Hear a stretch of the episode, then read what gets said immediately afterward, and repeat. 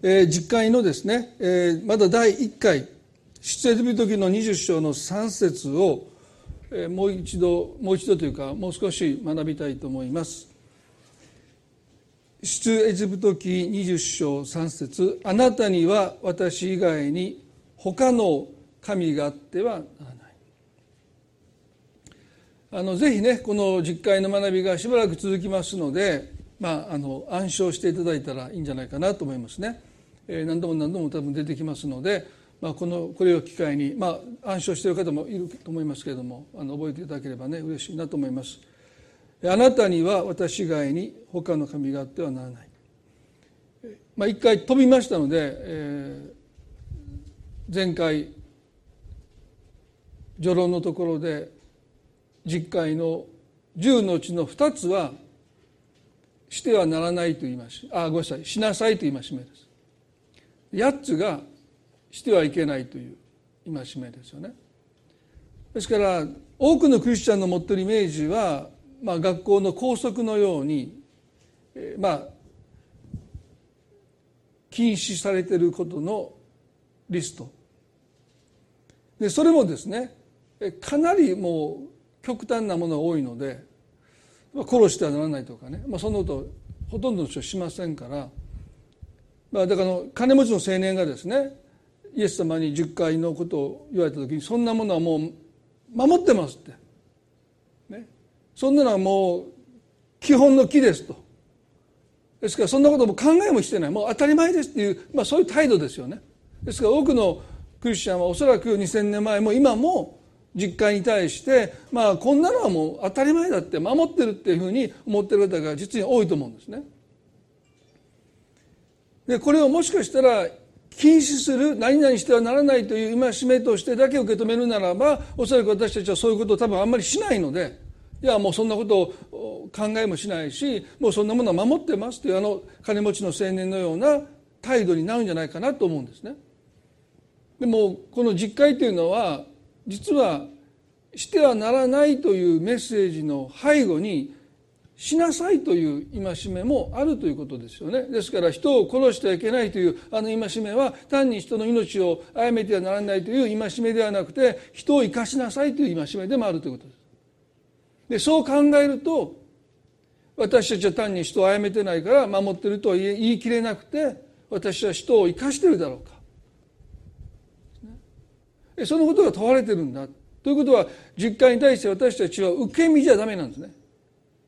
もっと積極的にもっと能動的にこの実会のスピリット実会の精神に生きるということがですねクリスチャンが、ね、明らかに他の神々を敬う礼拝する人たちとは違うということ違いはどこに出てくるかというとこの実会を受け身で守っていたら出てこないんですよ。どの宗教だって人を殺さないんですよ。まあ一部の過激化した宗教はそういうこと言いますけど、ね。まあ、基本的にまあ変なものもありますけど日本古来から伝わっているあるいは多くの人が今なお信仰の対象にしているものは殺せなんてことは絶対言わないですからね。人に親切しましょう、人を愛しましょうということを説くわけですからね。ですからもし私たちが実会というものを受け身で生きてるならばそういう方たちと私たちは何ら変わりがないと思うんですね。でも私たちはこれを能動的に人を生かしていくということにもっと自ら与えていくという生き方をもし私たちがするならばクリスチャンはですねもっと違った存在感というものを持つことができるんじゃないかなと思いますね。まあ、そういう意味ではそういうふうに受け止めてこの学びをしていきたいと思うんですね。そして宗教改革者のルターはこの第1回の戒めを他の神を持たないというまあこれも消極的的ですけどもそうじゃなくて一人の神を持つという意味だ他の神を持たないっていうことは、まあ、結果として一人の神を持つことなんだけどそこには積極性はないですよね。でも一人の神を持っていく一人の神で満足していく一人の神で満たされていくということが実はこの第一回が教えてることなんだだから他の宗教を否定するとか、ね、キリスト教だけが真理だとかいうことを言うことじゃなくてこの神に私たちがどれだけ満足して満たされて生きていくのかということが実は問われてるんだということだからもう他の宗教のことを別に私たちが悪口言ったりけなしたり間違えてるかっていうことなんか言わなくていいんですよねもうこの神様に私たちがもう満たされていますもうこの神様で十分ですって生きていくことが、まあ、実はこの第一回の戒めを生きるということなんですよね。ですからそういうことを私たちはまず先々週共に学びました。それは結婚の制約の約束と同じですよね。健やかな時もやめる時も止める時も貧しき時も、ね、あなた一人を愛してきますという約束をするわけですよね。でそれはあなた一人で私はもう十分ですというですね。もうあなた以外の女性あなた以外の男性を私はもう全く必要としてません。もうあなたで私は満ち足りていますというのがあの制約の誓いの意味ですよね。だからダビデは詩篇の23の1で「主は私の羊飼い私は乏しいことがありません」と。これがこの第一の戒めを生きるというですね。あなたで私は満ち足りていますと。彼は告白しました。これが私たちの神様に対する、ね、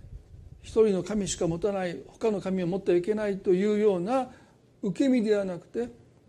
あなたで私はもう満たされていますという生き方を私たちがしていきたい。そしてこの今日二つ目ですね。ここで神様はあごめんなさい、え、っとその前に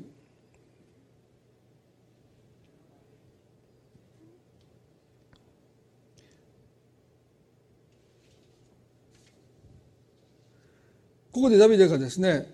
えー、シェイの23の5で「私の杯は溢れてます」とも言いましたね。一節では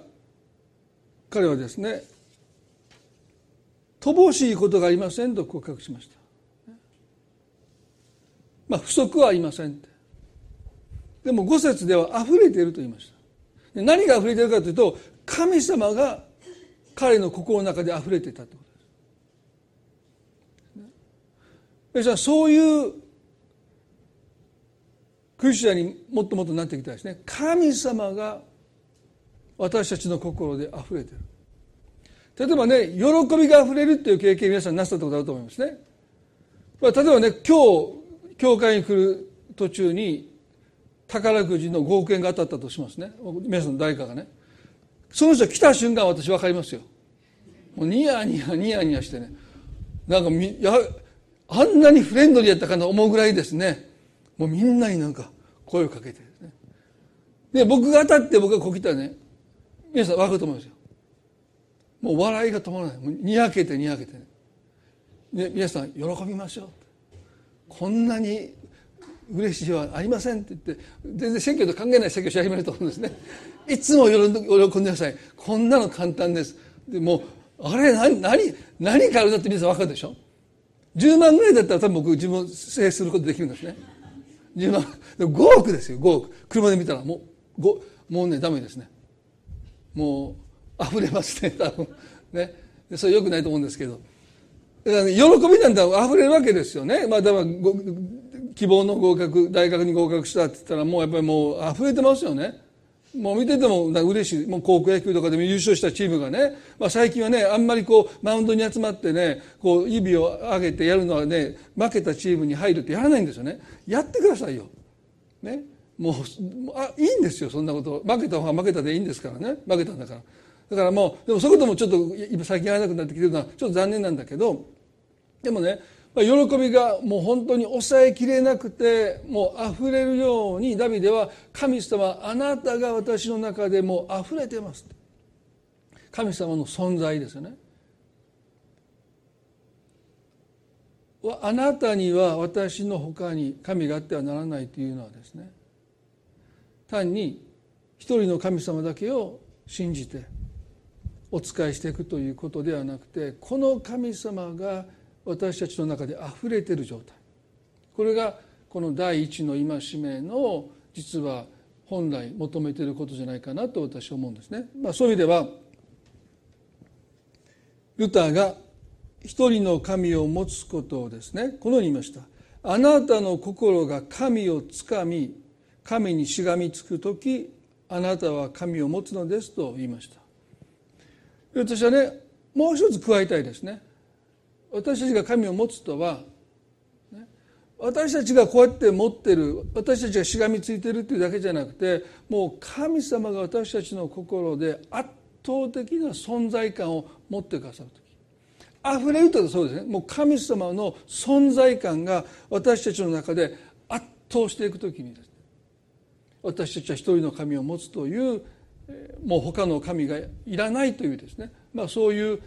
ことになっていくんじゃないかなと思います。この出エビトの20の3でですねもう少しあのもう少しこの戒めをご一緒に考えたいと思うのはこの「あなたには私以外に」というこのことは他の神があってはならないこの「私以外に」という言葉がですねヘブル語ではですねアルパーナイという言葉。これはあんまり使わないんですけどそれはね並べるという意味なんですよ。ということはこの聖書の言葉をもう少し言語に近く言うとあなたは私を他の神々と並べてはならない。同列に扱ってはならない。もっと言えばですね私と私以外のものを天秤にかけてはならないという戒めなんですよ。ですから単に私たちが他の神々にね心を向けていくってことだけじゃなくて私たちが何かを人生で決断するときに神様と神様以外のものを天秤にかけることをしてはならないっていうことなんですね。私たちの信仰の迷いっていうのは実は神様と神様以外のもの私たちが大切にするもの私たちが願っているものと天秤にかけて私たちは迷うんですよねですからその時私たちは実は別に偶像を拝んでいるわけじゃなくても並べてるってことはしてるわけですよ。並列に同列に天秤にかけてる時にそれはこの第一の戒めに対して私たちは背を向けてるんだということですよね。そう思うと私たちは神様と神様以外私の願い私の幸せ私の夢を同列に扱うことはあるんじゃないかな。天秤にかけてしまうことはあるんじゃないかな。でその時に神様はね私を私以外のものと並べてはならない。天秤にかけてはならないということを私たちに語っていてくださる。ダビデという人はですねどうやってそしたらこの神様と神様以外のものと彼は天秤にかけることをしなかったのかこの神様が私の中で溢れていますと圧倒的な存在としてダビデは神様を礼拝して神様を見上げてきたのかというと詩篇の86の8でね彼はそういうことを告白するんですね。詩篇の86の8で「主よ神々のうちであなたに並ぶものはなくあなたの御業に比べるものはありませんと言いました。これはねダビデの礼拝なんですよ。神様を礼拝するってことは神様と神様以外のものを並べないってことです。同列で扱わない天秤にかけないっていうことが神を礼拝するってことです。あなたはもうね何者にも比べることができませんって。もうあなたはもうダントツです。いや圧倒的です。あなたの右に出る者はいませんですからダビデが本当に礼拝者の心を持っていたというのは神様を神様以外のどんなものとも比べることをしなかった。神様あなたがもうダントツです。あなたに比べることのできるものは何もありませんと告白した。この告白こそがあの実会の第一の戒めの告白です。あなたには私以外の神があってはならないというのはまさにダビデのバージョンで言うとですね神様あなたと並ぶものは何もありません。私はあなたともう片方の天秤にかけるものを人生に持っていません。彼はどうしてそのことをですね彼の心の中でいつも神様だけ神様が彼の心で圧倒的な存在感として言い続けられたのかということはですねこの詩篇の69の30のこの言葉をですね皆さんにちょっと読んでみたいと思いますね。詩篇の69の30でこれもダビデの詩篇ですけどもダビデが歌った詩篇ですけれども彼はこう言いました「歌をもって私は神の皆を褒めたたえ感謝を持って私は神を崇めます」と言いました。でここで彼はね神を礼拝するということに褒めたたえるという言葉と崇めますという言葉を使いました。でも日本語だとほとんど意味が同じなんですね。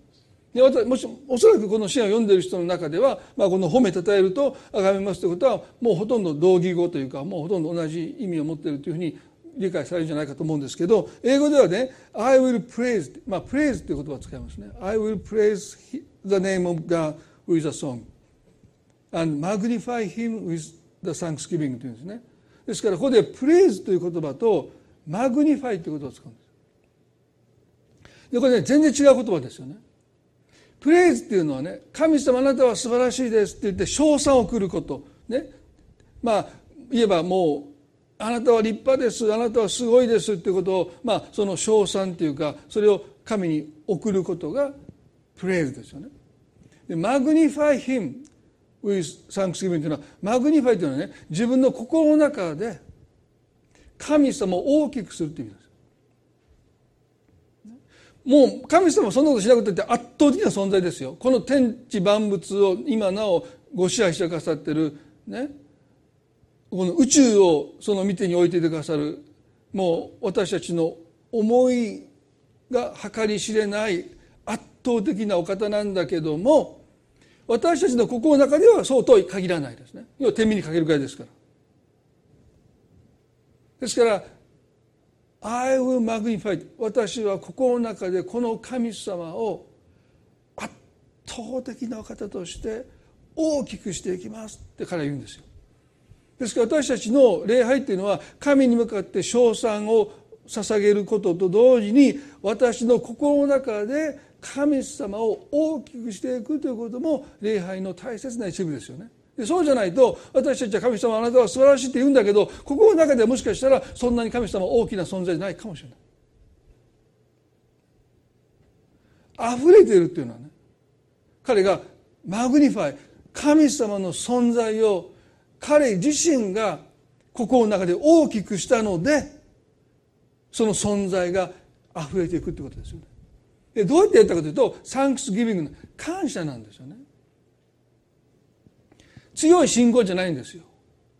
神様に感謝を捧げることを通して神様の存在感を自分の心の中で大きくしていくということなんです。だから彼は感謝を持って私は神を崇めますと神を大きくしますよと言いました。皆さんね神に感謝するということを私たちはしますよね。でそれは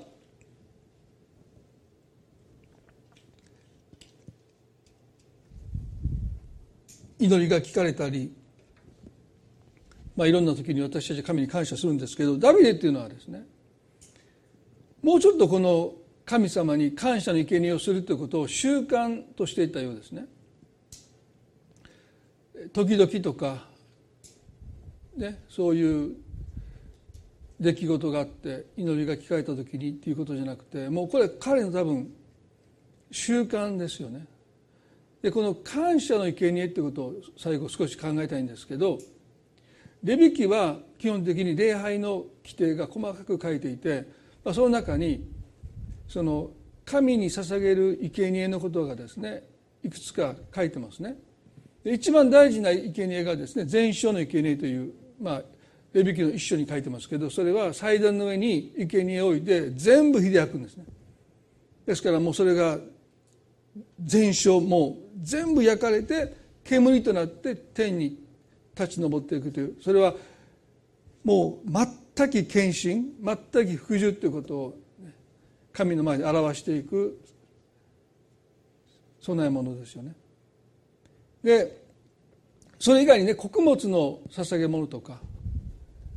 あるいは罪のための捧げ物とか財貨のための捧げ物とか別れのための捧げ物ってあるんですけど、まあ、そのほとんどは祭司が食べていいんですね。それは彼らが生きていく上での糧として神に捧げたものなんだけどもその中から祭司たちは生きていくための糧を取っていってですからそういう捧げ物が書いてます。で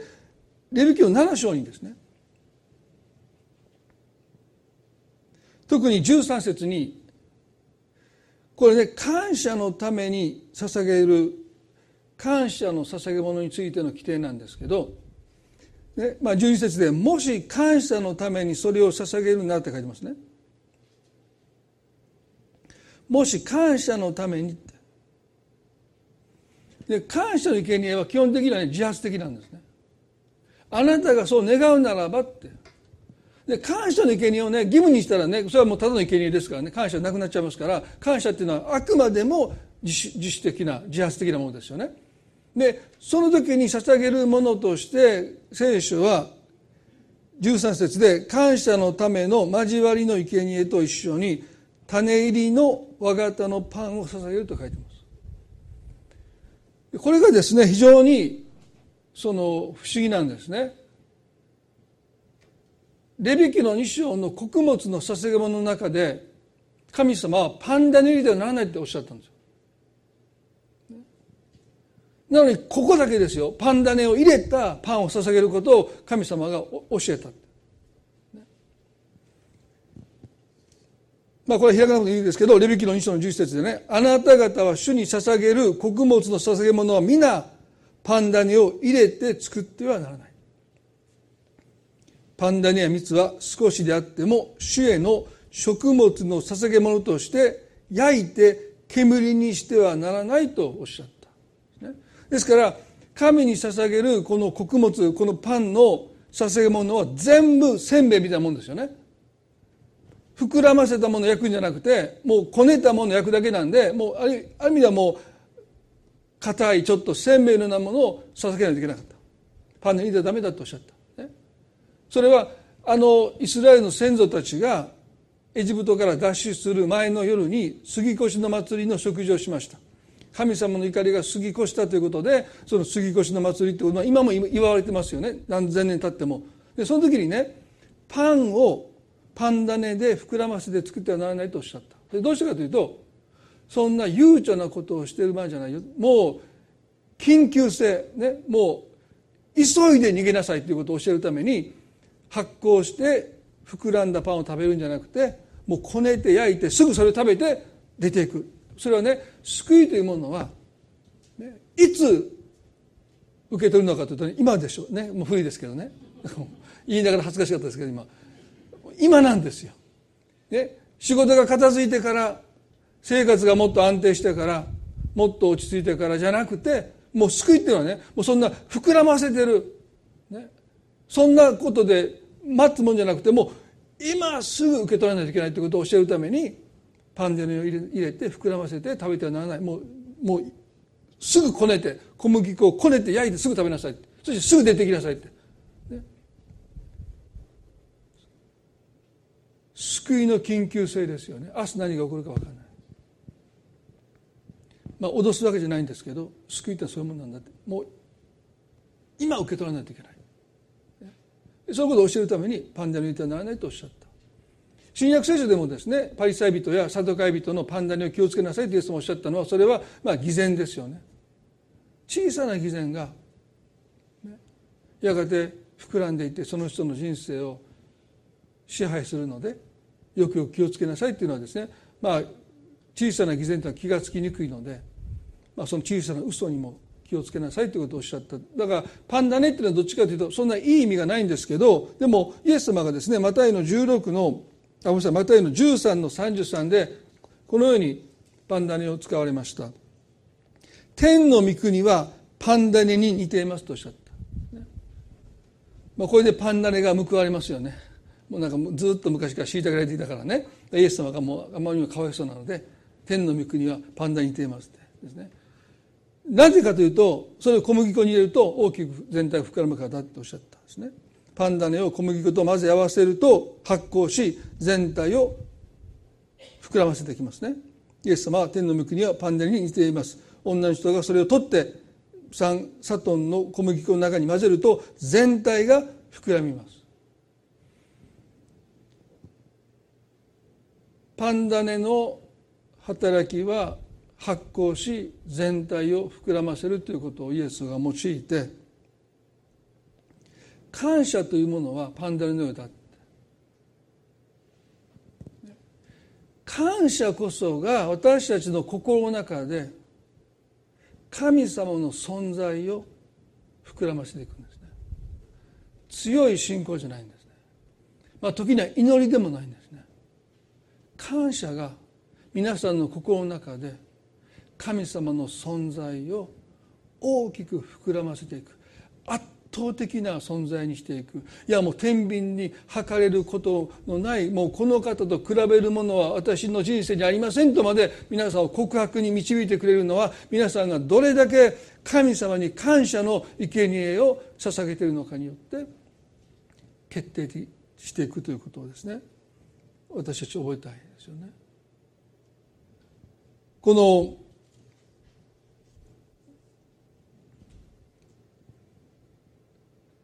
あなたはあなたには私以外の神方はならないというのはですね。聖書は結婚にも置き換えますよね。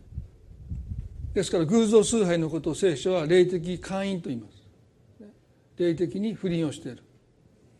で皆さんイエス様がですねこの第一の戒めの時マタイの6章の24でこのようにおっしゃいましたね。誰も二人の主人に使うことはできませんとおっしゃった。でこれはイエスの第一回の戒めの解き明かしですよね。誰も二人の主人に仕えることはできませんとおっしゃった。まあもっと言えば誰も二人の人を愛せないとおっしゃった。まあ結婚の関係の中ですね。だから妻を愛しあるいは夫を愛し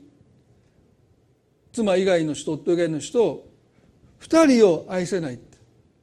一方憎んで他方を愛すことになるか一方重んじて他方を軽んじることになりますとおっしゃった。だから二人を愛せないとおっしゃった。妻とそれ以外の人夫とそれ以外の人その二人を愛せませんよ。どちらかを愛するならばどちらかを憎むしどちらかを尊ぶだろうどちらかを軽んじますよとおっしゃったわけですよね。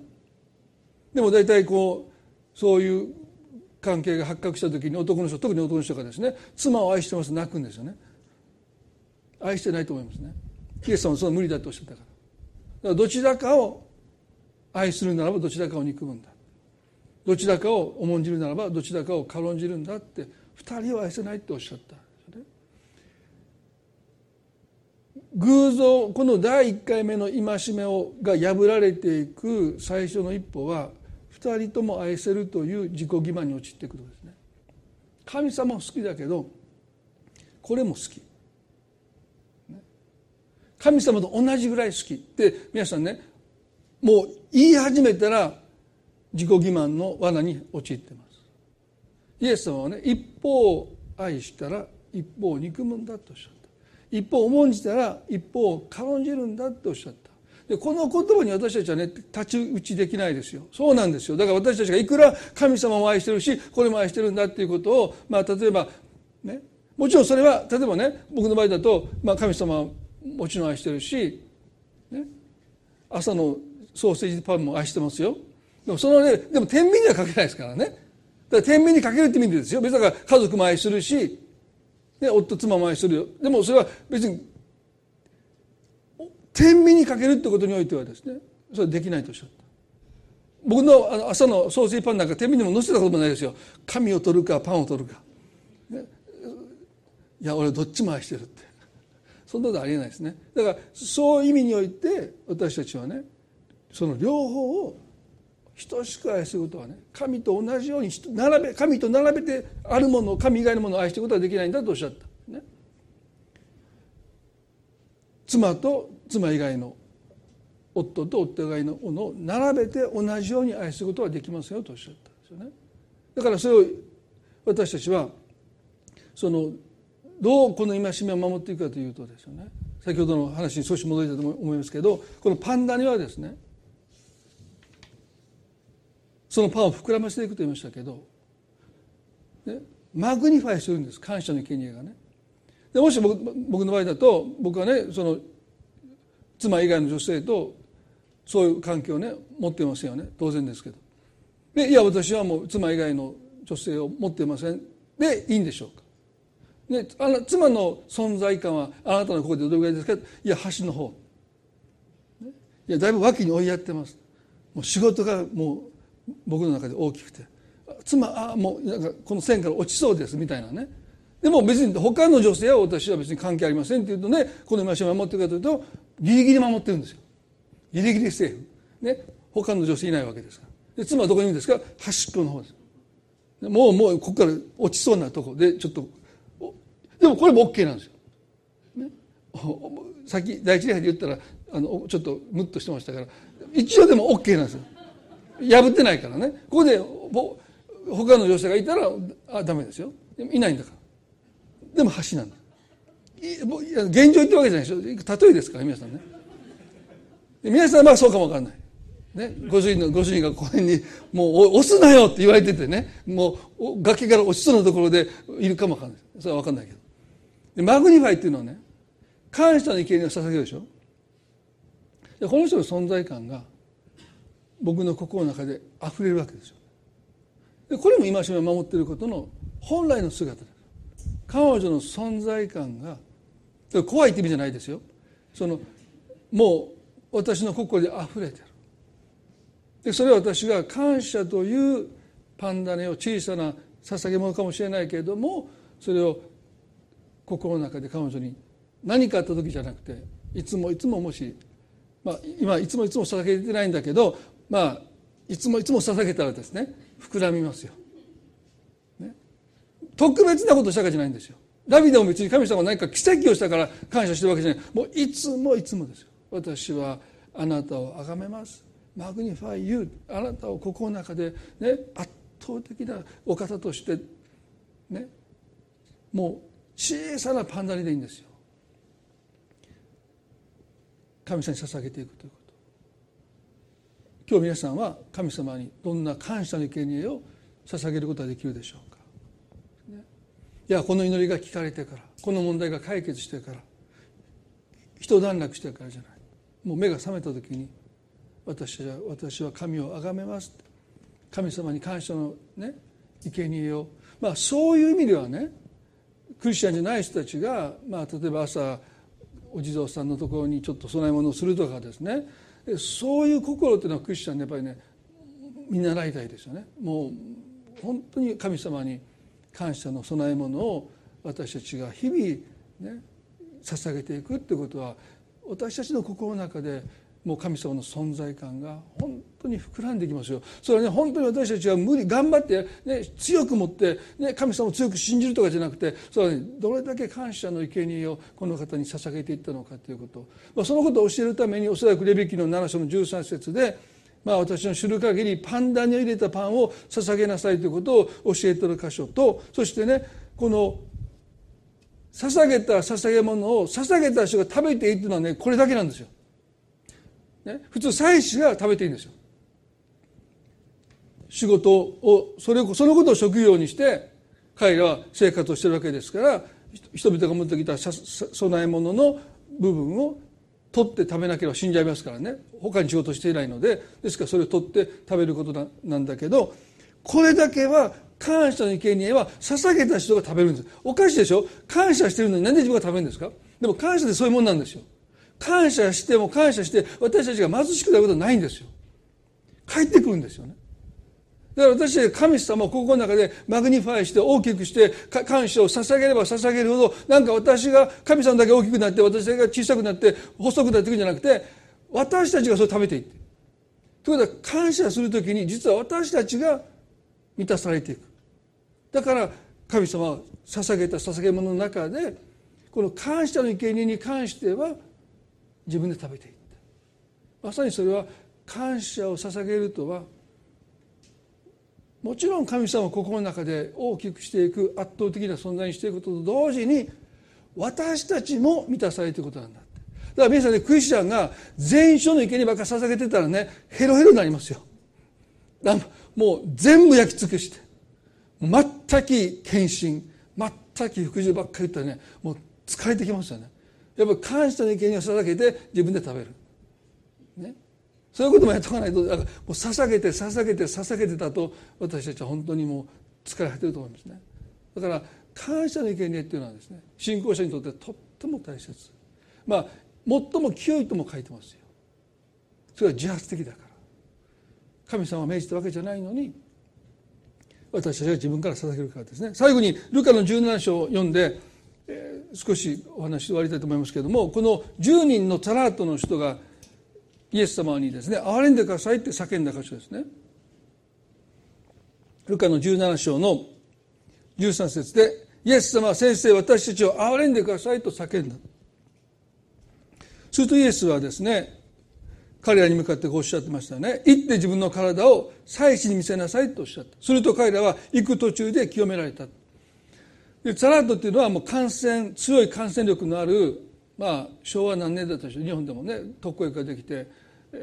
感染症から外れましたけど、まあ、またこの教会からも長島の愛生にね行かれた方何人もおられると思いますけど私たちも昔橋がない時からね船に乗ってそこに行って交流してましたけどまあもうその時はまだもう薬がなかったのでもう体が腐っていくというか神経が麻痺するのでね火の中に手を入れても熱くないわけですからね。だからもう肉が焼けて溶けて骨になっても痛くも痒くもないってわけですから骨折しても走るんですよね。痛くないから。ですからそういう神経が侵されていく病気でまあある意味で容姿にいろんな変形もあったりしてもう完全に隔離政策を取られたので家族とも会えないし、まあ、私たちが交わった人たちの中では一応死んだことになっている。もうあの病気になったっていうことになると家族までうつってんじゃないかとか、まあ、このコロナでも差別がこんなあるんですから当時のハンセン病の差別はもうえげつないですよね。だからもうあの子はもう病院で亡くなりましたって言われたから、まあ、もう家族とも一生会えないっていう、まあ、そういう中でクリスチャンになって教会に通っている人たちと、まあね、交流している中で、まあ、その教会の牧師がちょうど私の父親の後輩だったっていうこともあって、まあ、本当に交流させていただいて、まあ、今はもう皆さん高齢になって教会の人の数もね新しい人はもう来ないのでどんどんどんどん減っていってるということは聞いてますけれどもでも、まあ、イエス様の時代ですからねもう薬もないしですからもう完全に社会から隔離されて町の外に暮らしていたんですね。でそういう人たちがですねイエス様に私憐れんでくださいっていう時にイエス様がなぜ祭司に見せなさいとおっしゃったのは万が一ですよ自然治癒してもうその幹部が言えた場合ですね祭司に一度見せてチェックを受けてからじゃないと元の生活に戻れなかったのでイエス様はねあなた方の体を祭司に見せなさいってそういうふうにおっしゃったね、そして彼がその祭司に店に行くために行ってる途中に気が付いた。え完全に元の皮膚に戻ってるから驚いて一人の人は神を褒めたたえながら戻ってきたと書いてますね。この17章の16節でイエスの足元にひれ伏し感謝した彼はサマリア人であったとあります。するとイエスは言われた10人清められたのではなかったが9人はどこにいるのかと言いました。この外国の他国人のほかに神を崇めるために戻ってきた者はいなかったのかと言いました。でここで皆さんねここでイエスは感謝することを義務付けてるわけじゃないんです。驚かれただけですよね。10人癒されたはずなのに他の9人はどこにいるのかとおっしゃった。それはどこにいるのかと尋ねただけであってなぜ戻ってこないんだって言って神様に感謝することを別にイエス様は義務付けたわけじゃないのでこの箇所はそう読むべきじゃないですね。ただ一人の人がこれは自発的です。戻ってこなくてもいいのに彼は自分で決めて自分で戻ってきた。そして神のイエスの前にひれ伏して感謝を捧げた。まさにこれが感謝の生贄を捧げる人の姿ですよね。強いられてでもないんですよ。自分から戻ってきた、そしてイエスは何とおっしゃったのか。立ち上がっていきなさい。あなたの信仰があなたを救ったのですとおっしゃった。これ何を意味してるかというとね戻ってこなかった9人がまた病気になったかって意味じゃないでしょ。彼らはもう癒されたんですよ。願ってたものを手に入れたんですよ。それも信じられない奇跡をね。不治の病であったこの病気が癒されるというその神様の恵み祝福に預かったですね。だから彼らは別に戻ってこなくったってまた病気になるということはありません。もう彼らは完治して癒されて元の暮らしに帰ってきました。なぜこの人にイエスはこんな言い方するんでしょう。立ち上がってきなさい。あなたの信仰があなたを救ったのです。この救いっていうのはね別に彼が罪から救われたとか滅びから救われたとかっていうことよりも、身に起こったことと神様を関連づけたわけですよね。残りの9人は身に起こったことを喜んだけどそのこととイエスを関連づけなかったんですよ。だから帰ってこなかった。で私たちは感謝するってことはどういうことかというとね私たち身に起こった出来事を誰と関連づけるかなんですよ。で彼はねイエス様と関連づけてだから戻ってきた。でこれが救いの道なんですよね。いつもいつも私たちが人生において神と自らの人生の出来事とちゃんと関連づけて結び合わせていくともう神様が離れていかないいやもうその人の中で神様は生きてくださる。で感謝するってことは神様を無視しないで神様を認めていくってことですからね。ですからどんな小さなことであればいや小さければ小さいほど神様を認めるということにおいては大きいんですよ。まあ、例えば私がねもうもうものすごい奇跡を経験して神様を称えることは大きいことの上に認めることは簡単なんですね。あ刺さってたそのトゲが抜けた神様感謝しますって言わないですほとんどね。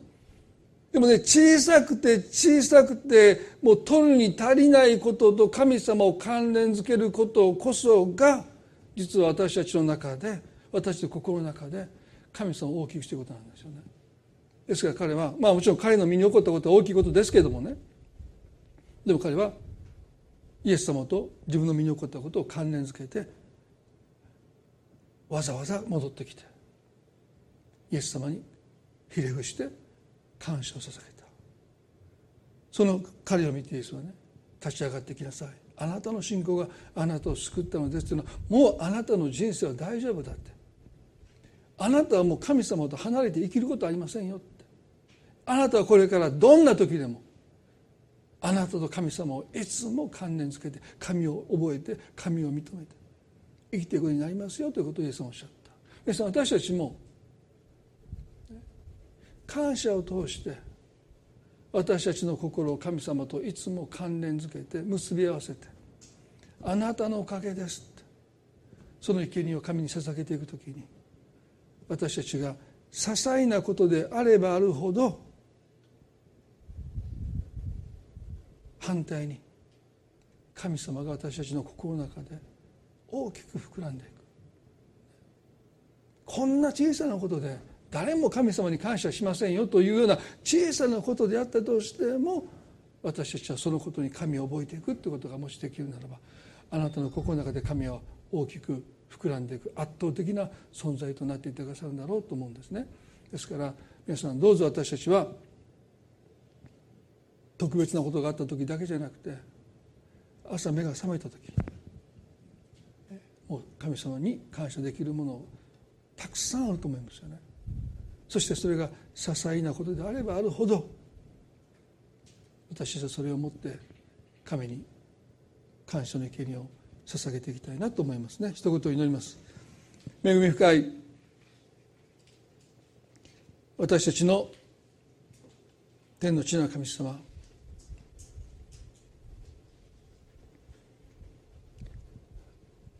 あなたには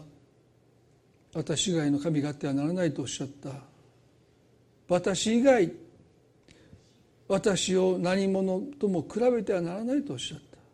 でも神様私たちはやっぱりまだあなたと何かを天秤にかけてしまいます。私たちが迷ってしまう時私たちはあなたとそれ以外のものをどこか並べてしまっている。今日私たちはダビデの告白を通して感謝を持ってあなたを崇めることを感謝を持ってあなたを心の中で大きくすることについて今日共に学びました。主よパンダネは小さくても粉全体を膨らませていくように。私たちの小さな感謝であってもそれは神を覚えるということは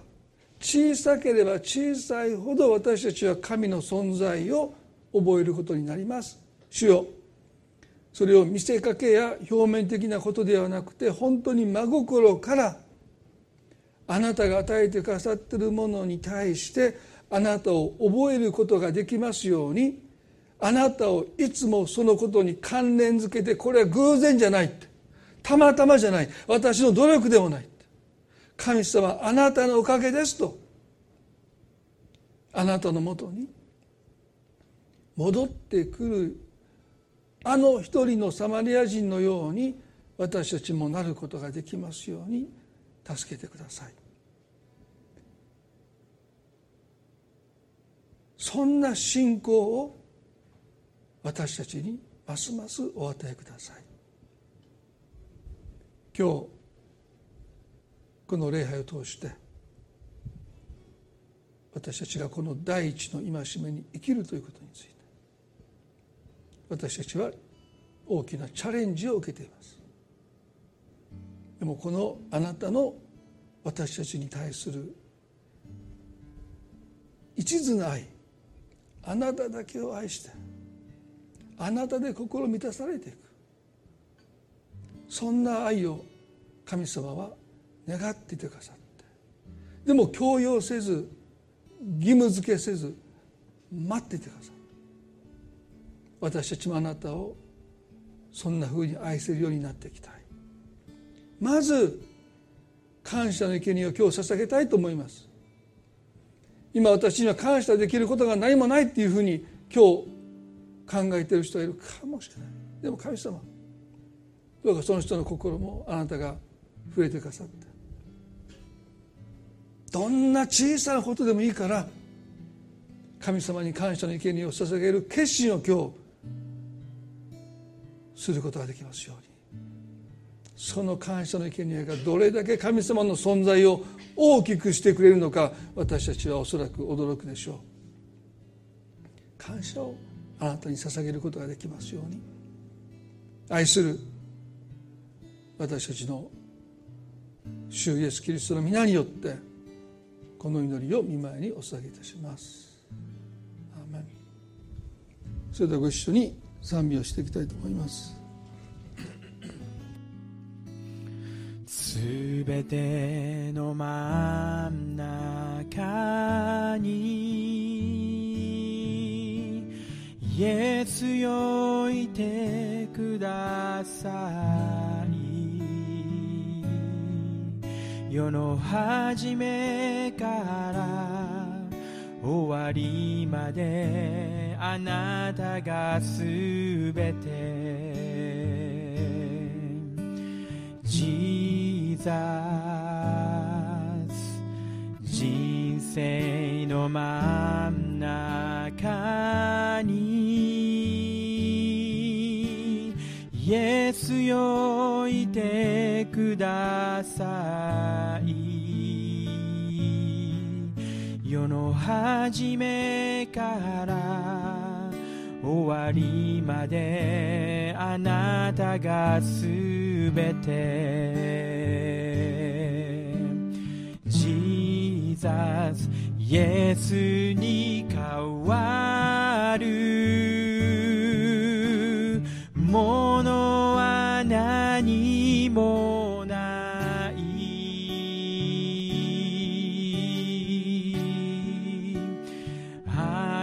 たこそがすべての中心です。イエスよイエスにイエスに変わる。もの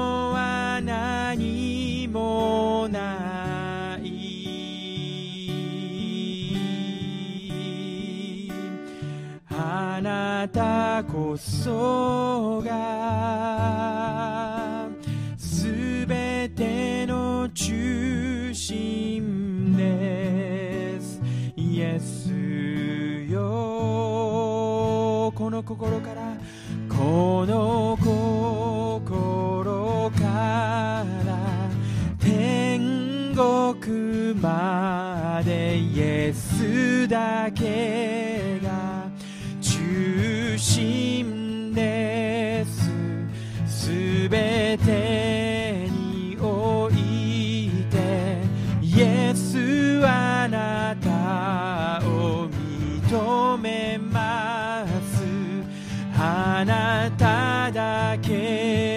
この心からこの心から天国までイエスだけが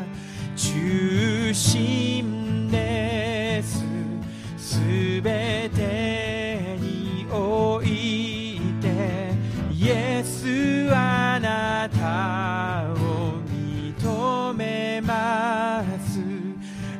あなただけを認めます。認めます。あなただけを。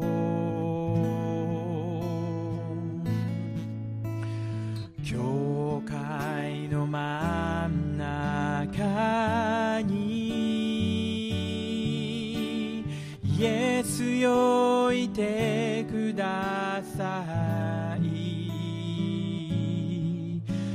膝をかがめてたたえるイエスの皆ジーザス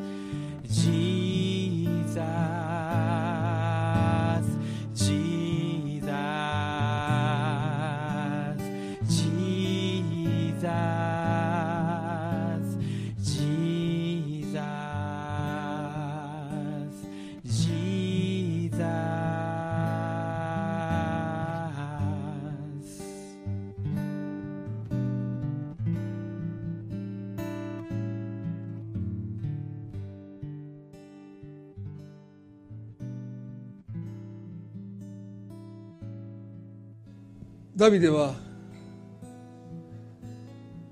たとえ死の影の谷を歩むことがあっても災いを恐れない。あなたが私と共にいてくださるからだ神様の臨在っていうのは超自然的に私たちの人生に訪れますけどでもほとんどは私たちがこの方を生活の中で認めるかどうかなんですね。ああなたがおられたと知りませんでした。じゃないんですね。あなたは私の生活の今この中にいてくださいます。ヤコもそうですよね。あなたがここにいてくださるとは知りませんでした。今日皆さん神様の存在感は皆さんが神様をどれほど生活の中で認めるかですよね。今日私たちは災いを恐れません。この方が私と共にいてくださるからです。その存在を認めていきたい。その時私たちは神の臨在というものを体験します。もちろんあもうそういうことができない中で圧倒的に臨在が私たちを覆ってくださる時もあります。でも普段の私たちの信仰生活は私たちがこの方を認めて生きていく。共にいてくださることを感謝していく時に神様は臨在とも臨在を持って私たちと共にいてくださることを私たちがもっと具体的に知ることができるようにご自身を表してくださることはありますけども。でもその前に私たちの方が神様の存在を